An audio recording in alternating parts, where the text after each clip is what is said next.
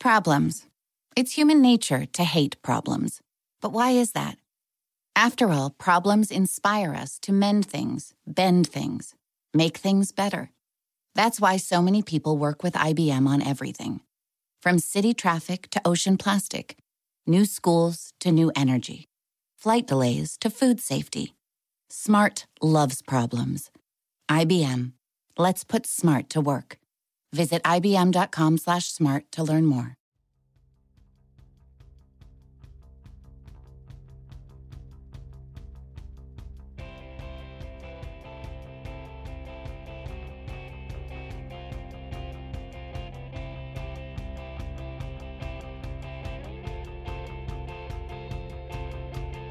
Hello, and welcome to the Double Pivot, the world's most agreeable soccer analytics podcast. I am Michael Caley, coming to the Howler Radio Network, and I am so excited about Granit Xhaka Instagram drama. Did you see this? After the whole thing at the Emirates where he was like flipping off the crowd or whatever, he went into his Instagram early today, took off his profile picture, which was him in an Arsenal kit, and put in a new profile picture of him in a Swiss national team kit.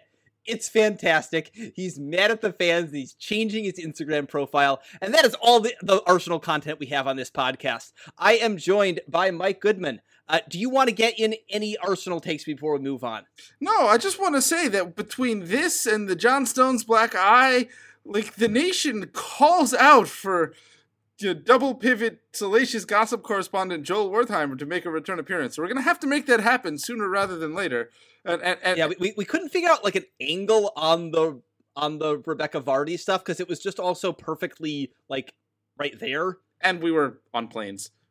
Yeah. No, I was trying to talk to Joel about that. We were like, I, we don't have like a take. It's just beautiful and everyone everyone read about it. Like we don't need we don't need to like do a deep dive on it for people. Yes. Anyway, the music you heard on the way in is the Whalers. Max is with us on the other side of the virtual glass. Please download, subscribe, subscribe to patreon.com slash double pivot, where this week we will be talking about the Bundesliga for all of our loyal subscribers. Um look, I think that I think on this podcast we're basically going to spend the vast majority of the time talking about Liverpool and Spurs because it was a really interesting match. Um, before we get it, like the only other thing that we maybe want to hit this week, so I guess we'll just start and do a little bit off the top, was Chelsea Burnley was weird. Yeah. So, like, Chelsea ended up with I had them with 1.1 expected goals. I think the StatsBomb was was close to that too, right? I was. I don't uh, have it in front of me, but I, I recall it being roughly that. Yeah. Yeah, because I mean, it was you know, Christian Pulisic scored a header and one shot, one nicely struck shot through traffic, and one like freak deflection through traffic. Yeah, it was a, it was a. I waited until late Saturday to, to, to tweet my opinion on the Pulisic hat trick so that nobody was paying attention anymore. But like, it's the kind of thing that was largely out of his control, but good for him. Right, and like he, uh you know, he is averaging like two and a half shots and two and a half shot assists per ninety for yeah, Chelsea when he's played. Really good. Like his numbers are really good. This, this, what basically what happened is that if you're getting that many shots and shot assists, sometimes you will luck into a game like this. Yes, um, it is. I guess a little bit worth noting when talking about that that when you when you as an individual far exceed in goals what your expected goals are, it's worth thinking a little bit about how you did that. There is something different about striking a ball perfectly and getting a great deflection. Those are not mm-hmm. the same thing. Um, are you know the the the goal that he scores where he kicks it through three defenders is a little bit different because you could argue he maybe did that on purpose and even if he didn't do it on purpose the ball was placed perfectly on net and then you you analyze the header however you want to analyze the header. It's a great header, but it's one that often doesn't come off.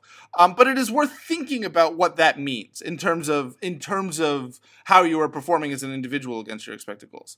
Um, yeah, so Stat, StatsBomb had it. StatsBomb actually had it more tilted to Burnley than my numbers did. I had it 1.1 to 1.8. StatsBomb's 0.9 to 2.2. I so I, I, I think at least from the the Chelsea perspective, StatsBomb's really going to pick up pick up that that Pulisic I think it's the first goal, right, where he kicks it through three defenders, um, Yep. as being not a very good chance because it's going to have him smothered. Um, Exactly, because like was what, what happened there was that that like that's actually a good break. Like the move picks up a little bit of extra XG in my system because it's such a nice break, and then Burnley, all the bodies were there. This was the thing about this game, though. Like the main thing about this game for Burnley is that Burnley were Burnleying all of these shots. yes, There were bodies back. It's just that instead the ball missed those bodies or took very fortuitous glances. I was going to say, yeah. In one notable event, it did not miss the body at all. It deflected perfectly off the body and into the net. Um, I, you know, this is one of those where it's you know people will would would like to say that well, yes, the xG is weird, but Chelsea went up 4-0 before before the hour mark, so of course it's weird. But that's not actually how the game went. Um you know, Burnley had two very, very good chances in the first half where they only took four shots. Like, very good chances. You know, despite getting outshot 8 4, they probably on balance had the better collective chances of the first half than Chelsea. And that's a one goal match at 21, and they don't, you know, Chelsea don't score their second until right before halftime. So the stretch of this match where the score line is roughly equal there Burnley, by the numbers, are the better side. And I think when you look at the Pulisic goals, it's not unreasonable to suggest that. Yeah, I mean, like Ashley Barnes just missed jumps on they they they like Burnley's chances mostly came from set plays, which is typical. And they got Ashley Barnes free twice, and the second time especially, like there's open goal, and he mistimes his jump. Yep. You know, like it, it, it it's you know, I people are the the first chance is a little bit weird because his body position is he's jumping backwards, even though he's really close to goal. But like, it's not. It's still a good scoring chance, and they and then but the the but like the fact that they're on set plays, like of course they're on set plays. That's how Burnley works. And and look, let's be clear, set plays have been a problem for Chelsea this season, all season long. Mm-hmm. Um, and the fact that those lined up perfectly and then created the the sort of good chances for Burnley that we'd expect, and then they just didn't go in the net. Like I think here's a, it's a pretty clear story that the stats are telling that is correct. That Burnley really let Chelsea off the hook, and Chelsea with the merest slimmer of daylight then slammed, you know, s- shoved the door open and slammed it in the other direction. Um, and then once you're up 2-0, the second half is a little bit different and things change a little bit. Um, but I don't know, like we were sort of wondering about, hey, Burnley seemed pretty good this year before, and despite going down 4-0, I look at this match and think, yeah, Burnley are maybe kind of good, and we think Chelsea are good, but this does not resolve any sort of of the lingering doubts that you might have about them, despite the scoreline. Right. Like th- this this was Chelsea Chelsea not having their not having a one of their better performances despite winning 4 to 2 and Burnley continuing to play like above average Premier League football with like good attacking play which I really don't know what to do with. Yeah. All right, enough about the opening act. All right, well, it, which it does set up because one of the reasons that Liverpool Spurs is particularly interesting is that the XG is a weird thing. All right, so why don't why don't we do this? Why don't you set the top line numbers as where this match ended, um, and then we'll go into it. Yeah, so the match ends with Liverpool winning two to one. Um, and but the expected goals, uh, if you remove the penalty, uh, which we can get into, um, the penalty was not scored on like a clear scoring chance. Let's say that. Um, if you remove the penalty, uh, StatsBomb has it about 1.5 to 1.3, and I had it about uh, 1.5 to 1.3 for, for Liverpool, and I had it about 1.8 to 1.6 for Liverpool. So, like, pretty close to dead even on the XG in both systems.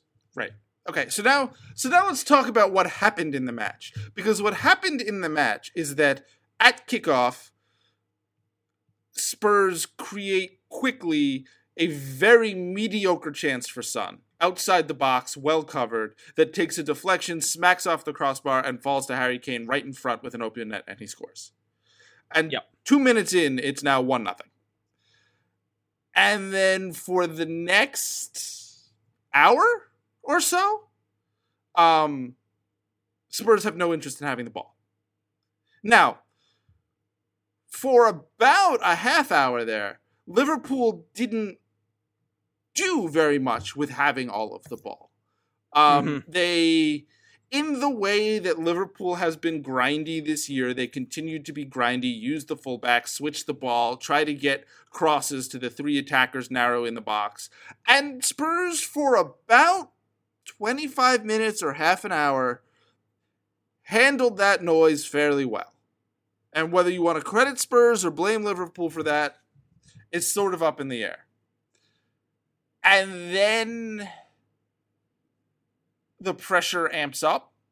Liverpool all of a sudden start getting chances, and we can argue about how good those chances actually are, but a number of them end up dangerously on net. Um, Right. And so now we have a period of time where where Gazzaniga is, is basically standing on his head in goal to keep you know to preserve the lead. Um and eventually he cannot. Right? I think that's a, that's that is a fair description of how we get to 1-1. Yeah, yeah, and I, th- I think it is, it is it is worth noting in this context that the way we get to one one specifically is Jordan Henderson making a late run into the penalty area, and um, Da- Danny Rose is trying to clear a ball that is coming in to uh, Salah, and but his his little chested clearance gets drops it down for Henderson, who then has to strike through a couple of players to get it in. But like the fact that Henderson is in the penalty area is very telling of what this game has become. Yeah, that's right. Because- it is it's also interesting sort of noting for Liverpool this is the second week in a row where they where they end a long period of scuffling to score with a fourth player getting forward into the box against United when they ultimately drew it was because Lallana who had Yep. come on makes that run from midfield um but what what we're seeing there is a way in which Liverpool ratchet up pressure while still primarily not moving the ball up the field through midfield. Right, and and, and Wijnaldum was also making a good number of touches around the top of the penalty area. Um, Yes. I mean, at this, at this And- point, by the point the goal is scored shortly after the half, Liverpool have been camped out, just absolutely camped out in Spurs' final third for a long time. Yeah, and, and it's worth noting, like the the the, the attack that, that that that leads to the goal, the way it gets set up is that Spurs win the ball, um, sort of in, toward the edge of their own final third. Moussa Sissoko beats four guys Yeah. and then plays the pass to Son, and like this was the only time that Spurs got out because the way that Spurs set up in this game, so we, we sort of the, the, the the lineup comes out and Ndombele is not in in midfield. It is it is a back four with uh, with with with Jan and and Alderweireld and with Aurier and Rose on on the flanks, and then a midfield two of Winks and Sissoko. With um and what what it turned out to be was not a midfield two of Winks and Sissoko, but a midfield three. Harry uh, Dele Alli was really truly playing in central midfield. Incidentally, it was it was it was Sanchez, not Vertonghen, who started Right, For- Sanchez not target for whatever yes. reason. Um, but yes, no, And- Dele and, like, Alli- but- but- which is which is part of this because what Spurs had with with Dele in midfield and Dele had to stay very deep because they were like getting the crap press out of them the whole game. But you, Well, I want to, I want to, I want to, I want to, I want to stick a pin in that point for a second. Because yeah, Dele had to stay very deep is I think a contentious point that I don't necessarily agree with. Dele certainly stayed very deep. It is unquestionably true that he was supposed to be staying very deep. Mhm. But I think the causality here and and we haven't talked about the stretch of the game after 2-1. But I think the Yeah. causality here is a little bit interesting and and specifically around Dele. So let's let's stick a pin in that and remember to come back to it. yeah. So, so Spurs are the fact that they were able to get out once, they got out once because Moussa Sissoko did an amazing thing. Otherwise, Sissoko and Winks can't pass out of this press. Aurier and Rose are not good passers under pressure. Sanchez is not a great passer. The one thing that they could do was try to launch it from Alderweireld or from um or from Gazzaniga. Gazzaniga. Aurier And that that, played that created Spurs' other great chance early, early in the second half, where it's just a straight long ball from Gazzaniga over the top to Son, who controls it and is one on one and does not score. Rattles the rattles the and then again. slice it up, slice it off the uh, uh, uh, off the bar. It's an it's an interesting chance because he rounds he rounds Alisson, gives himself a tight angle with uh with a defender covering, and seems to me to recognize that and really tries to put it hard and upper 90 in the corner. And Yep. not give the defender on the line a chance to make a play on it. Is it the right decision in the moment? I don't know. But th- I mean that the the dynamic of that was fairly interesting to me. But it's a really great chance. A great Yep. chance and im- almost immediately after that Liverpool come down and score. Yeah, and it's easily the best scoring chance of the game. Well, I mean, And Kane, Kane's got an open header, but it's like off off a rebound. Like this is Right. easily the best scoring chance created from like regular soccer play in the game. Yep. Um so then we have the the penalty. Look, I I it's it, it is to be clearly a penalty. Um Yep.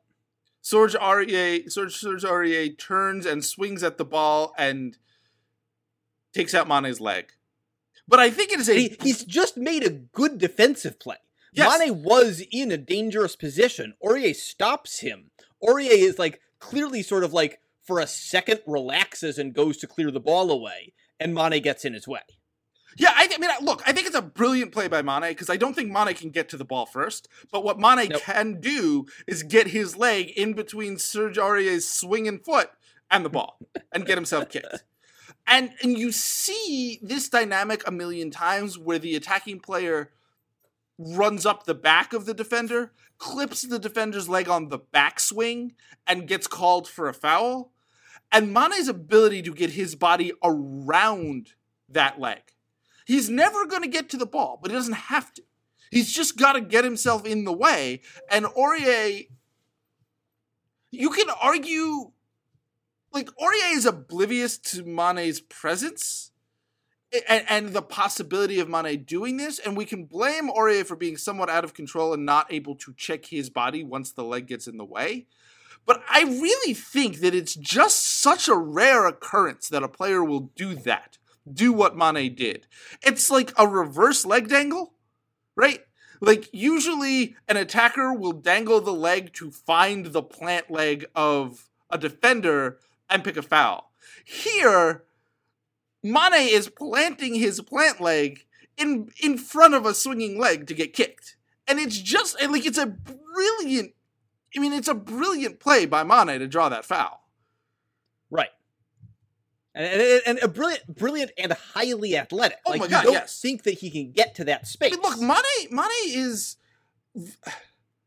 as players, as African players often are, not given nearly the respect he should be for being an incredibly smart player.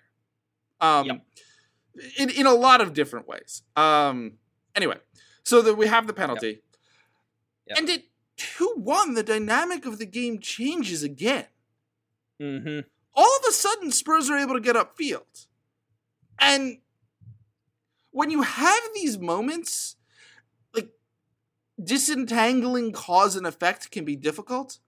But the thing that was super duper notable to me is that Dele Alli all of a sudden was contributing in the attacking half of the field and getting up the field with Son, with Kane, with Eriksen. Uh, what does that mean? I, I mean, I, does it does it mean that Liverpool were letting them Liverpool were that much more defensive now with the lead? So Alli could do that? Does it mean that Alli didn't particularly care anymore or tactically was told not to care anymore about stringent defensive responsibilities and was thus freed up? Is it possible I mean, another thing that happens at this moment of we, we should note is that Ndombele comes in for Winks, giving a much more robust presence behind Alli as well. So maybe if he's getting up the field and Winks is behind him, Spurs are just all that much more vulnerable. But it's not immediately clear to me that that shouldn't have been what they were doing, given just how pinned back they were by Liverpool for this sort of chunk from 25 ish minutes to 55 ish minutes. Yeah, so I, I think that like the um what, what the the thing that was killing Tottenham in this period uh, uh, from like you know 25 to, to, to, to 60 or so is that they are just unable to ever complete a pass of any sort. Yes. Harry Winks completed 17 passes. Sissoko completed 21 passes. Like my no favorite stat was that at my favorite stat was that at halftime, the player who completed the least passes for Liverpool was Mo Salah with 11, and the player who had completed the most passes for Tottenham was Harry Winks with 10. Exactly. And like the and, and I was going through like the, the problem here is that you've really only got one good passer in your in, in, your back line in Alderweireld. And Winks is capable of passing sideways, but he's not going to beat a press. And Sissoko obviously just doesn't show for the ball un- under pressure because he's so bad at passing. And so I think that the concept was they needed Alli Dele back there to get on the ball and distribute. Dele, um, Dele, you know, it, with 21 passes completed, was uh, among the team's leaders, and he was one of the only guys who was like making who, who was ma- making you know, able to make p- passes forward from that that section. So that, that's what he's trying to do. The problem is it's not working. Right. And like having Dele back, Dele is not like a good press breaker. He's just better than Winks and Sissoko. Yeah, he's and really so, not like his. I mean, he's he's really not. He's much too risky with the ball in his own third when he is tasked with being somebody to key the breakout. And, and sometimes it comes off, but Liverpool's press is very good. And Alli just, yeah, he, that's not what he's good at. Right. I mean, it was it's a long ball strategy. What they were uh, they they, they right. couldn't get string passes together. But the thing is, like, almost none of those guys can hit long balls well. Also true. And Dele can. I mean, I think that's what's going on. I think th- I think that what you're pointing out. So, so I think that the logic here is we don't have anyone in midfield. We need someone who can make who's a better passer in midfield, and we need another body back. The problem is that if with a strategy that you're running is you are trying to hit long balls to the front line, like it is a huge waste to have Dele Alli, who is absolutely fantastic at making those runs and timing them and, and and figure out when to run from midfield to the forward line to get on the end of a long ball, which we saw later on in the game. It's a huge waste to have him not doing that because Christian Eriksen, who's playing on the wing, doesn't know how to do that. And and so you're you're basically just running Son off Kane for 50 minutes and hoping it comes off. It comes off once on, on on one long ball, but like they were completely pinned in because all they could do was send balls out and they didn't have enough players to go get them. Like the question is, could you have gotten Dele to play a reasonably defensive role in midfield and also attack as a forward, which is like what young Dele would do. Right but I mean, the sense I got was that he was constrained. Um, yes, that he was even when it was not him playing balls forward, he was not getting forward. Um, no. We should talk about Liverpool's attack some here as well, and mm-hmm. what we make of it. Um, clearly, there was um, there were some things they did quite well, right?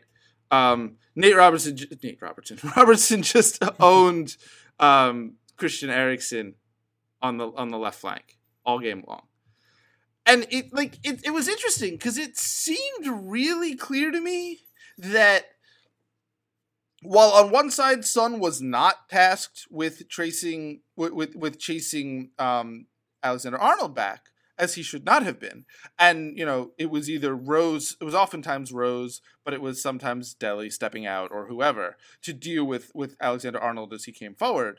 Eriksen was quite clearly tasked with tracking Robertson all the way back down the flank, and he sort of like gamely positionally was roughly in the vicinity of Robertson for most of the match, but was not was just not good enough at either containing passes to him.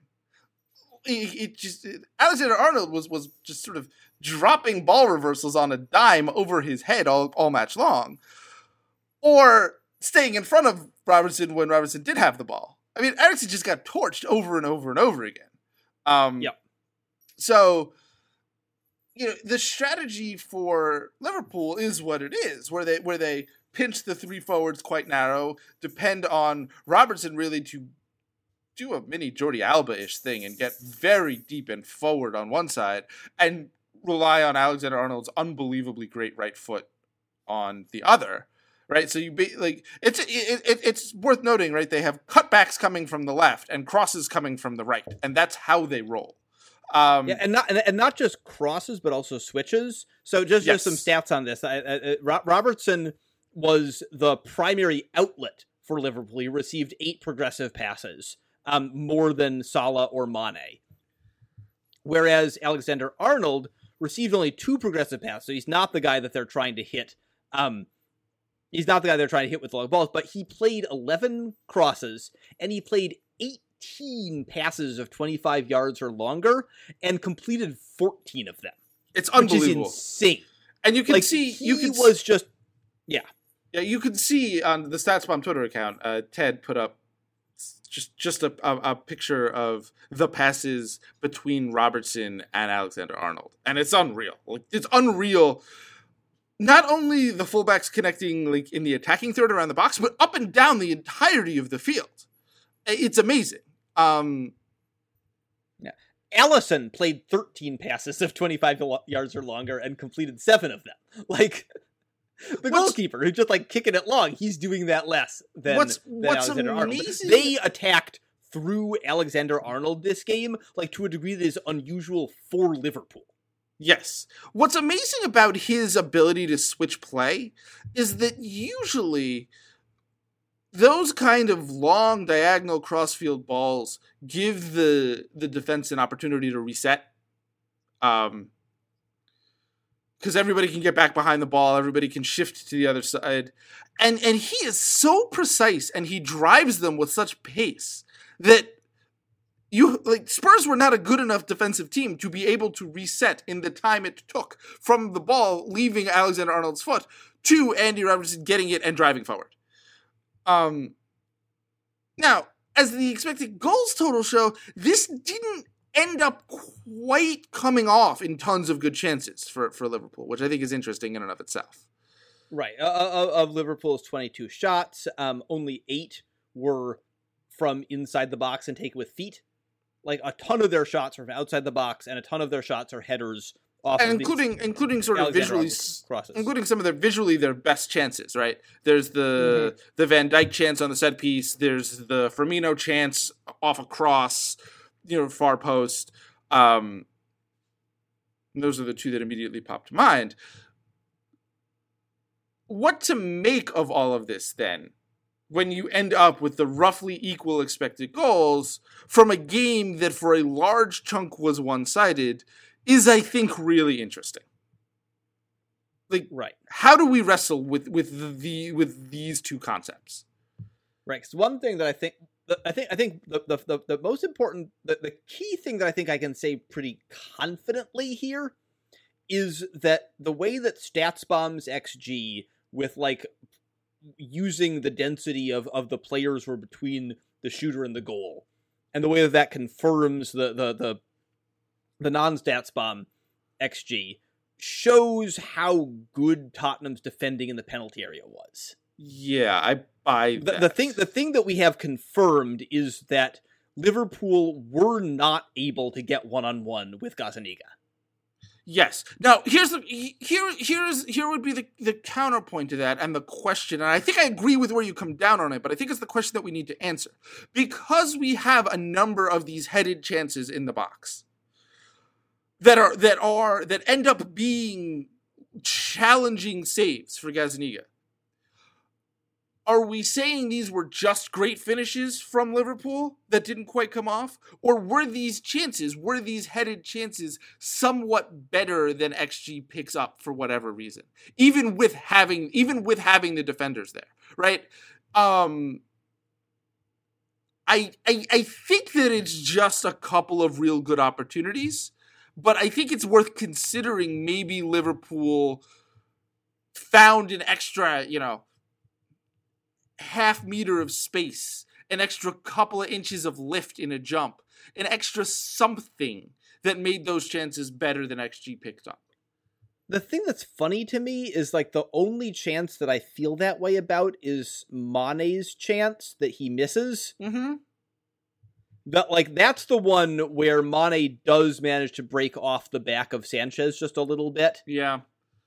And and and and and and, and really does get free and then just mishits the ball. Like the Van Dijk and Firmino chances, like the bodies are there. Like those are not easy. Like their, their put, body shape is not clear. on it. Yeah. Yeah.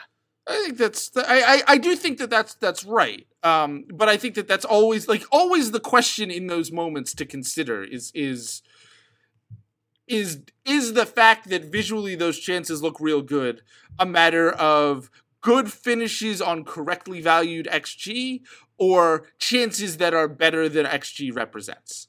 Um, yeah, uh, they, they also put like several good strikes on the ball from wide in the box. Yes, they did. Um, and again, that's something that Salah can kind of do pretty pretty consistently. But what you see is why those chances are so low XG because you can put pretty good strikes on them from those positions, and it's still relatively unlikely to become a goal. Right, right, and then and then on on the so the thing I feel reasonably confident in is like XG's got. And, and I, I, think that the, the other important thing here is that one thing we, we talked about is how Liverpool attacking through their fullbacks. I think they attack through their fullbacks very well. Yeah, I think that Robertson and Alexander. It wasn't a game like there, I, have seen games where Liverpool had to attack through their fullbacks, and they became, as we've talked about all, many times, the United match grindy. The United match is, is a I think yeah. a perfect example. of that. But like the difference is, is that in the United match they had like twelve shots. Right. It, it, this is the thing. They did not end up camped out in United's final third. Right. United were able to prevent the ball from getting that deep. They were able to get on the ball. United had possession of the ball for much much larger stretches of that match. Um, I mean, Spurs get possession in the last like 30 minutes, but those that, that dead zone there was there was very few times in the game where, where Liverpool were dominating dominating space yep. in the way that they did against Spurs. Right. Um, and and like to me, that's I mean, a lot of that is down to Eriksen not being good enough on that flank against Andy Robertson. Just is not. Um, and, and you know, Mane pinches yeah. into the box, and and uh, Aurier understandably goes with him. Look, that's that's the game plan, and that leaves Eriksen and Robertson isolated out there.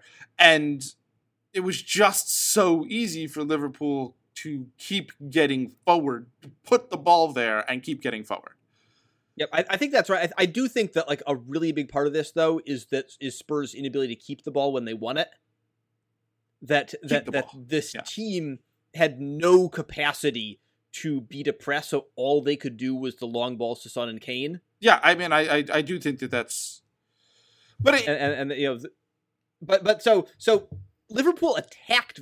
What, what, what the way I would describe the, the way this came out is that Liverpool attacked very well, and then in the penalty area, Spurs defended very well.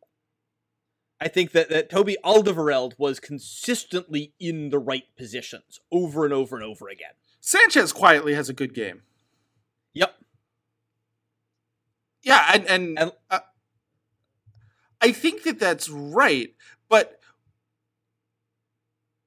why couldn't Spurs have more of the ball? I mean, because Winks and Sissoko aren't a midfield. Yeah, but look at United's mid. Look at look at United's midfield. Like United are playing Fred and McTominay. I would definitely take. I mean, I mean, Fred Fred can do some things, Yeah, but so can Fred is Dele doing Alli in possession. and they, they, they were also playing a back three. That's that, that's a good point. That's actually a really good point. Well, sort of. They, they, they were able to get the ball and pass it around uh, uh, uh, around the back and get the get the get the wing backs pushed up. Spurs were depending on Aurier and Rose passing from deep positions, which neither of them is good at. Yeah.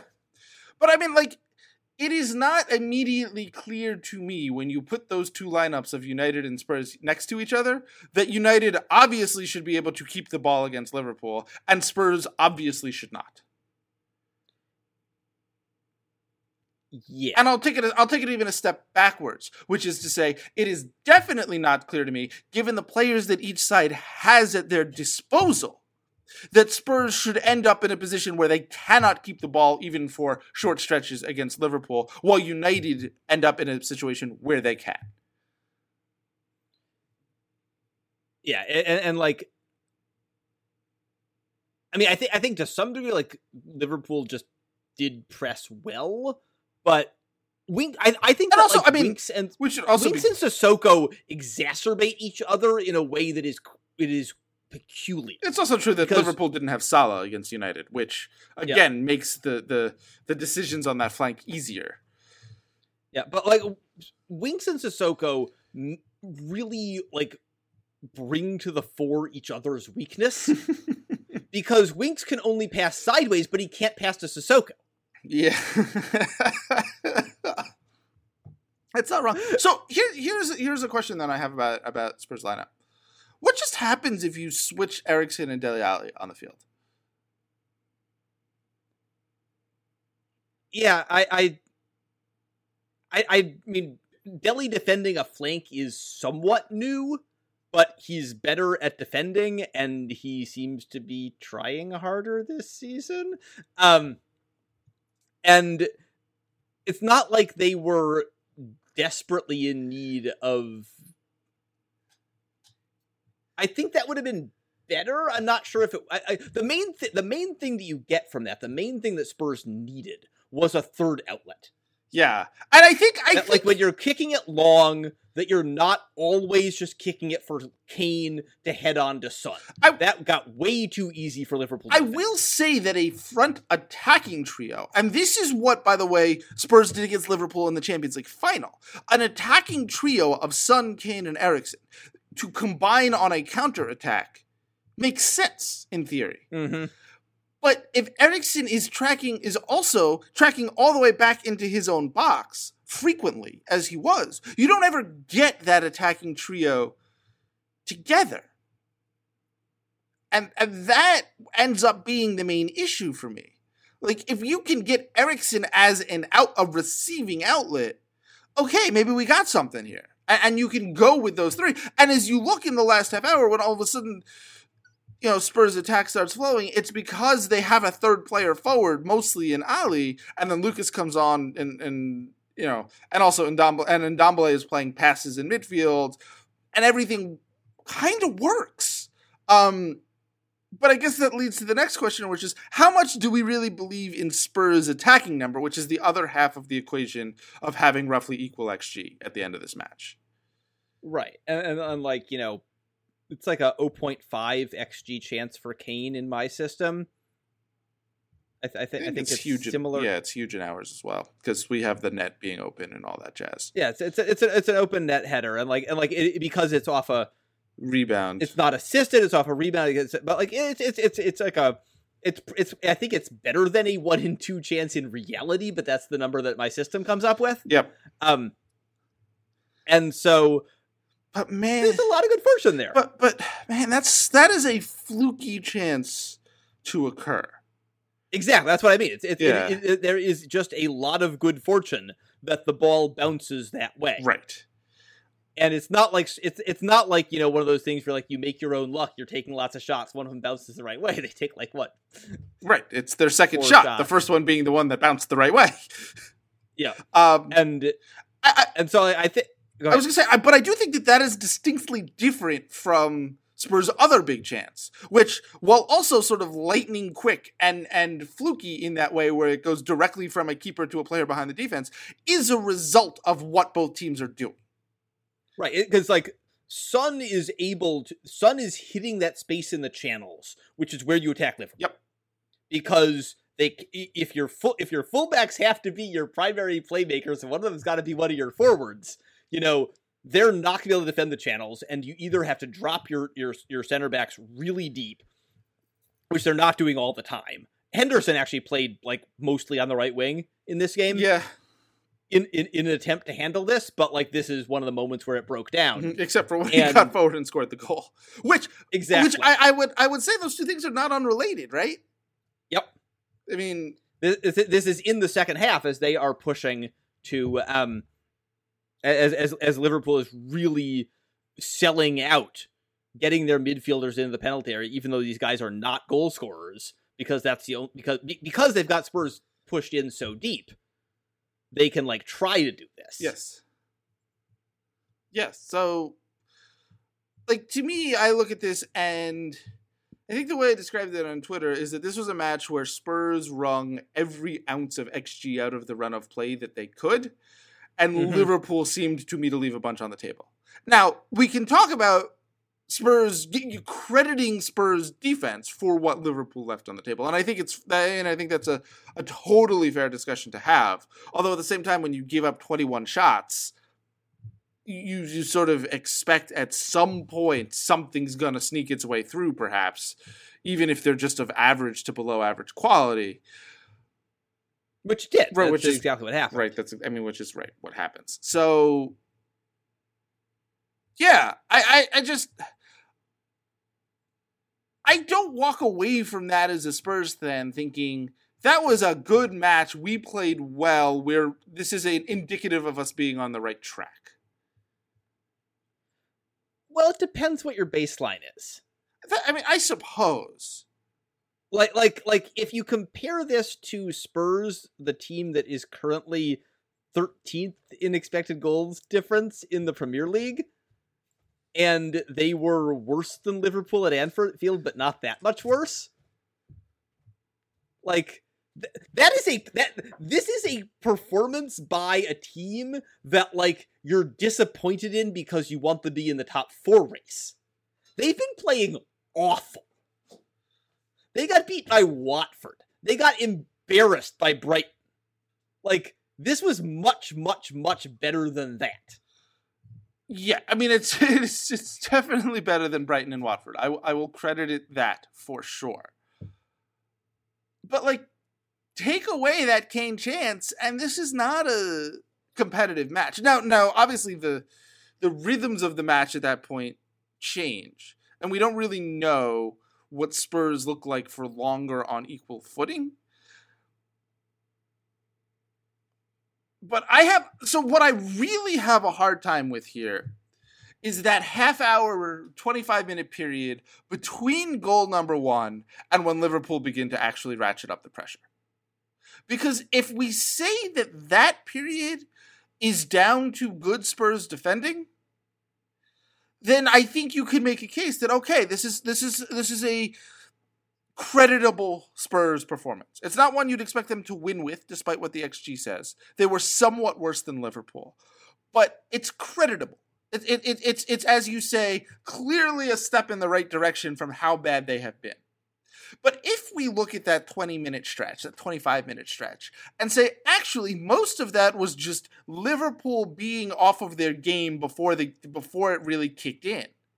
Well, then what we're we're not actually saying that the the, the longest chunk of good Spurs performance, that the, that that solid defensive stretch there, was about them. And if that stretch is not about them, then you're really looking at very small positives from this match. Um, right? Then you're looking at then then you're really straining to look at okay, what did Spurs do well? Um, and I guess the answer is after that, even though they started giving up a bunch of shots, they weren't really good shots, and they defended well in the box, and you have all this stuff, and that's all fine and good. But pair that with that 25 minute stretch, and it's a fine defensive performance. But if you want to credit if, if you want to demerit Liverpool for taking so long to really get into applying pressure rather than credit Spurs, then I have trouble finding something to hang my hat on in terms of what Spurs did well. I mean, so I I I think Spurs were better than you said. Um, I I I it's it's God only knows where I get these ideas, but like I think that the the two things I would point to are the fact that Alexander Arnold was amazing. Like Alexander Arnold is a very very good passer of the ball. This was a great game by him. And they depended on him to play those balls. They, they, needed to play long passes on a dime to get into shooting positions against Spurs defense when they were packed in.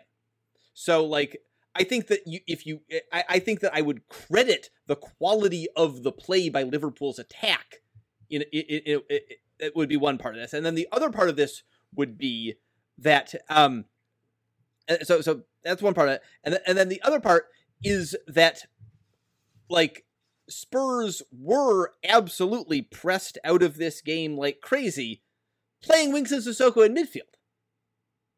Like this is now going back to the story of Tottenham's season that we told when we were talking to to Usted about how like things are going to be okay when they're not playing players that aren't very good.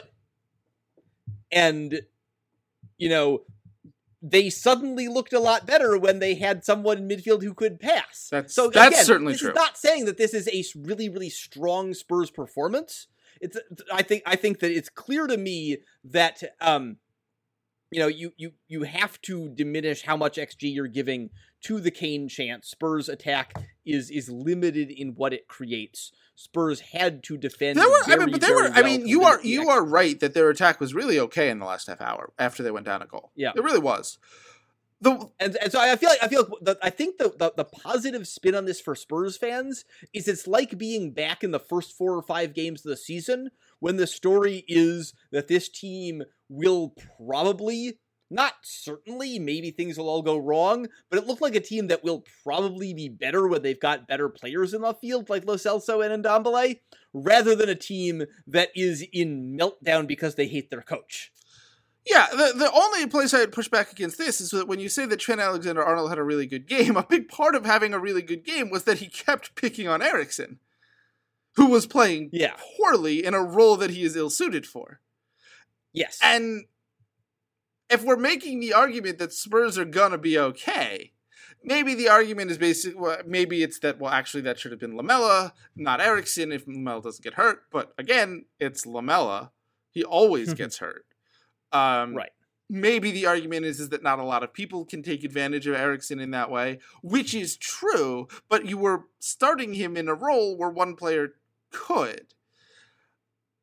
So I think it seems to me that while it is true that you can take from this match that when Spurs have their best players on the field, they will be a pretty good team.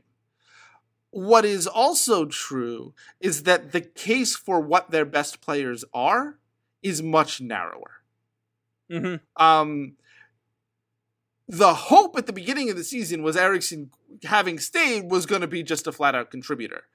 It doesn't really look that way. And maybe maybe the Liverpool match isn't really his fault, but on balance of evidence of the season, you're less inclined to shrug that off as him being in the wrong system for him, ill suited, having a bad match, whatever, and more Exactly. systemically, Eriksen is out the door. Exactly. The, the, the, the, the, the big downgrade from what you think this Tottenham team is uh, when the season starts is that part of the, the, the a big part of the positive case is they've got one more year of Christian Eriksen. Right. And And, Yeah. you know, if you, you, you, you can't, re- like, you're every, you know, we're talking about a team that is like, again, like, I think I've got them 13th in expected goal difference in the Premier League. Like, where where you set your like if you're setting your baseline anywhere near where we reasonably set it in the in preseason at third, like this is incredibly disappointing. The question is like how far above 13th do you set your baseline right now? Yeah, like you could look, look, you could look at that performance and say, yeah, I see an average Premier League team there. Um, that doesn't seem great to me, but yes, you can certainly do that, and and, and sure, maybe that's a step well, above right average. Direction. Like, like I mean, like you know, seventh. That would be a big upgrade. Yeah, that's I mean, that that is true. Um. Anyway, it's just like on the whole, I think that was a really, I thought it was a really interesting match with a lot of stuff to talk about. Yep. So. All right. All right. Well, that is uh one soccer game and a half. So. We talked about Chelsea and Burnley. We got it in there. ah, so anything you've been doing that uh, not soccer? Not a whole heck of a lot. I went to a pumpkin patch. Have I talked about going to the pumpkin patch with the girls? This was fun because it was hmm. it was the older one's first time. Like we go every year, but it's the older one's first time, oldest one's first time where like she's aware of what she's doing and she's like, I want to do this. I want to do that. Where are the pumpkins? Can I have this pumpkin? Can I have that pumpkin? I want to carry the pumpkins. Um, so that was that was a lot of fun. Um, and you know, there's a little playground or whatever where she can go do flips and loops and jumps and stuff. And we could all bring back our pumpkins, which she has now painted and decorated to put out in the hallway. Um, she has her her Wonder Woman costume, which she's thrilled with. Um, oh, that's the other Halloween thing we did. Air and Space Museum in Washington D.C. has has like a Halloween event where you get up, you get you all get dressed up, and you go. And we went with a friend of hers, and, and the two of them ran around like maniacs and got candy. And then, you know those inflatable T Rex costumes with the, the the head. I have seen a lot of them. Yes, the the meme. There were because it is a meme a number of those at the Air and Space Museum worn by children. Mostly like teens, 11, 12 year olds. My daughter is petrified of them. Like screaming, jumping into my arms, petrified of these dinosaurs. I don't know why. I don't know what it is about the dinosaurs, like these dinosaurs specifically, but she is like scared out of her skull about them. So like we just had this really delightful afternoon, punctuated by like I don't know, half a dozen times of her turning and booking it and jumping into my arms and hiding her mm-hmm. head and saying, Why are there so many dinosaurs, Daddy? And my, my explanation of, Well, honey, they're a meme didn't really seem to connect. So that's what I've been doing. Yeah, so so we went to uh, to Rocky Mountain National Park. Um which I recommend. I, I saw all your pictures. It looked delightful and snowy.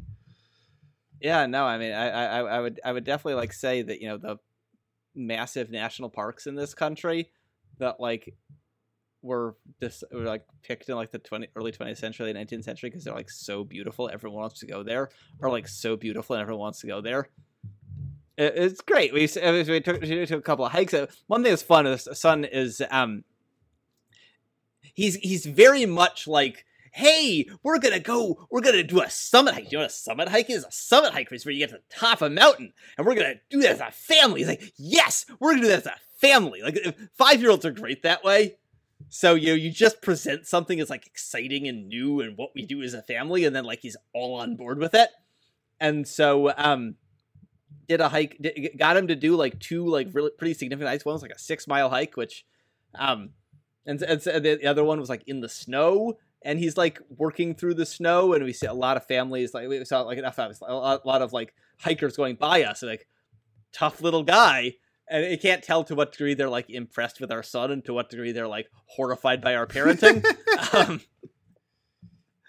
but it got to the top of like a 10,000 foot uh, uh, peak which which was cool and the it's like fall so which is why there was snow but it means that like a, the the like charismatic megafauna are like all trying to like stock up enough food. So we saw a whole bunch of like deer and elk grazing on the on on the side of the on the side of the mountain, which was really fun.